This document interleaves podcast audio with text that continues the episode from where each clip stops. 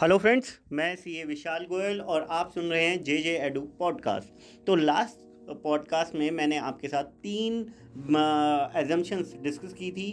Money measurement concept discuss किया था, periodicity concept discuss किया था और एक और किया था। कौन सा किया था? पीरियोडिसिटी ना, पीरियोडिसिटी तो बोल दिया, एक्रूअल कंसेप्ट। हाँ, तो आज मेरे को 3 कंसेप्ट और आपके साथ डिस्कस करने हैं, 3 एजम्पशन। एक तो एजम्पशन ऐसी है जो मेरे को लास्ट क्लास में डिस्कस कर लेनी चाहिए थी लेकिन रह गई, और वो है going concern concept. Going concern concept बहुत इंपॉर्टेंट है। जब हम बिज़नेस की अकाउंटिंग करेंगे दोस्त, तो ये सोचते हुए अकाउंटिंग करेंगे कि बिज़नेस कितने टाइम के लिए चलेगा, n नंबर ऑफ ईयर्स तक, इन्फिनिटी टाइम तक चलेगा। ये मानते हुए हम बिज़नेस की अकाउंटिंग करते हैं। सर ऐसा क्यों? बेटे एक एग्जाम्पल के साथ समझना। मैंने एक 5 लाख रुपये की मशीन ली जिसकी लाइफ है 10 साल की। अगर मैं सीधी बात करूं तो 5 लाख रुपए की मशीन ली और 10 साल की उसकी लाइफ है, तो उसके ऊपर खर्चा अगर आप देखें तो 50,000 रुपये हर साल बुक करते रहना चाहिए। ठीक है, 50,000 रुपीज़ आपको डेप्रिसिएशन चार्ज करते रहना चाहिए। 10 सालों में वो 5 लाख रुपये पूरे हो जाएंगे। लेकिन अगर आप पहले से ही मान के चल रहे हैं कि आपने तो बिजनेस ही केवल 2 साल करना है, कितना साल करना है जल्दी बोलो, 2 साल करना है, तो इन दैट केस तो आप क्या करोगे, 2.5 लाख रुपये खर्चा अभी बुक कर दोगे और 2.5 लाख अगले साल बुक कर दोगे और काम खत्म हो जाएगा। लेकिन क्या ये सही है? क्योंकि आपको मान के चलना है कि आपका business n number of years तक चलेगा।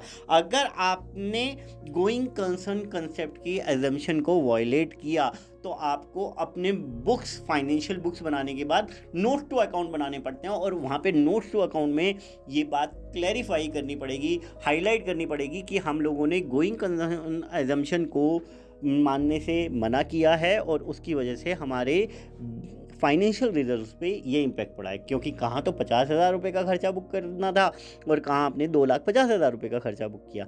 तो ये है हमारी गोइंग कंसर्न कंसेप्ट कि हम ये मान के अपनी बुक्स ऑफ अकाउंट बनाते हैं कि हमारा business n number of years तक चलेगा, इन्फिनिटी टाइम तक चलेगा, और यही मानते हुए हम अपनी अकाउंटिंग करेंगे। और इसी वजह से लास्ट टाइम पे मैंने आपको एक बताया था periodicity concept. Periodicity concept, business तो हम ये मान के चल रहे हैं कि n नंबर ऑफ ईयर्स तक चलेगा, लेकिन उसके रिजल्ट जानने के लिए, उसकी परफॉर्मेंस जानने के लिए हमको उस बिजनेस को पीरियड्स में डिवाइड कर देना है, तो जो कि नॉर्मली 1 साल होता है, जो कि मैंने लास्ट टाइम आपको बता दिया था। ठीक है, उसके बाद आज एक और कंसेप्ट कीजिएगा जो कि मेरे पीरियोडिसिटी कंसेप्ट से मिलता हुआ है, जिसको हम कहते हैं मैचिंग कंसेप्ट। बेटे बहुत ध्यान से सुनना, मैं कह रहा हूँ कि आपने बिजनेस की परफॉर्मेंस को साल के हिसाब से डिस्ट्रीब्यूट कर दिया। मतलब क्या, 1 साल की परफॉर्मेंस देखेंगे, फिर अगले साल की देखेंगे, फिर अगले साल की देखेंगे। अब एग्जाम्पल लीजिएगा, 2022 चल रहा है, ईयर 2022 चल रहा है, तो जनवरी 2022 से दिसंबर 2022 तक के जो एक्सपेंसेस और इनकम हैं, वही देखते हुए तो आप अपनी परफॉर्मेंस मेजर करेंगे। अगर मैं कहूँ कि आपने जनवरी 22 से मार्च 22 के पीएनएल में अपने एक्सपेंसेस उससे पिछले साल के भी डाल दिए, क्या आपके रिजल्ट ठीक आ पाएंगे? नहीं आ पाएंगे। तो मैचिंग कंसेप्ट क्या कहता है कि जो हम पीएनएल बना रहे हैं उसमें जो इनकम लिख रहे हैं उसी से रिलेटेड एक्सपेंसेस हमें लिखने हैं, to know our correct performance, to know our correct profit. तो ये है मेरा मैचिंग प्रिंसिपल, मैचिंग कंसेप्ट। समझ में आती है बात? उसके बाद एक और चीज़ बतानी थी मेरे को, हाँ ये भी बहुत अच्छा है, कॉस्ट कंसेप्ट। क्या है कॉस्ट कंसेप्ट? जरा सुनना मेरी बात ध्यान से। बेटे मैंने आज एक मशीनरी खरीदी 5 लाख रुपए की, बहुत ध्यान से सुनना। मैंने आज एक मशीनरी खरीदी 5 लाख रुपए की और उसको फैक्ट्री में लाने तक के 10,000 रुपये लग गए, कितने, 10,000 रुपीज़ और लग गए, और उसको फैक्ट्री में इंस्टॉल कराने के 20,000 रुपीज़ और लग गए। तो वो मशीनरी अल्टीमेटली मेरे को कितने की पड़ी, 5,30,000 की। ठीक है, तो सबसे पहली बात यहाँ पे ये नोट करने की है कि उस मशीन को मैं अपनी बुक्स ऑफ अकाउंट में 5 लाख रुपीज़ की नहीं नोट करूँगा, उसे कितने की नोट करूँगा, 5,30,000 की। ठीक है, तो ये बात ध्यान से समझिएगा।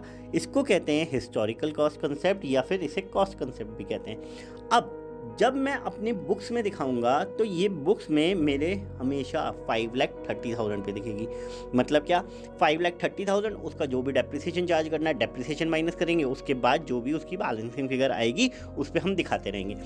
अब सपोज करो ये मशीन भी 5 साल चल रही है या 7 साल चल रही है, तो 7 साल बाद भी हम क्या लेके चल रहे हैं, 5,30,000 की खरीदी, डेप्रिसिएशन माइनस करते करते ये आ गया। तो वैसे तो ये कंसेप्ट ठीक है, लेकिन जब इन्फ्लेशन होती है, और इन्फ्लेशन तो होती है 7-8-9% से इन्फ्लेशन चलती रहती है, तो जब इन्फ्लेशन हो रही है तो मैंने जो एक्चुअल में 5,30,000 रुपये की 5,30,000 रुपीज़ की चीज़ 5 साल पहले खरीदी थी, क्या उसकी वर्थ आज भी उतनी है?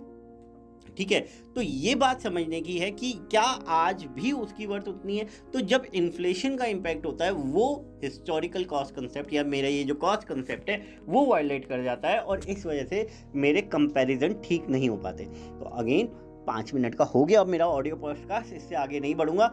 नेक्स्ट टाइम और कुछ कंसेप्ट एजम्पशंस डिस्कस करेंगे। Thank you friends, signing off, Vishal Goyal.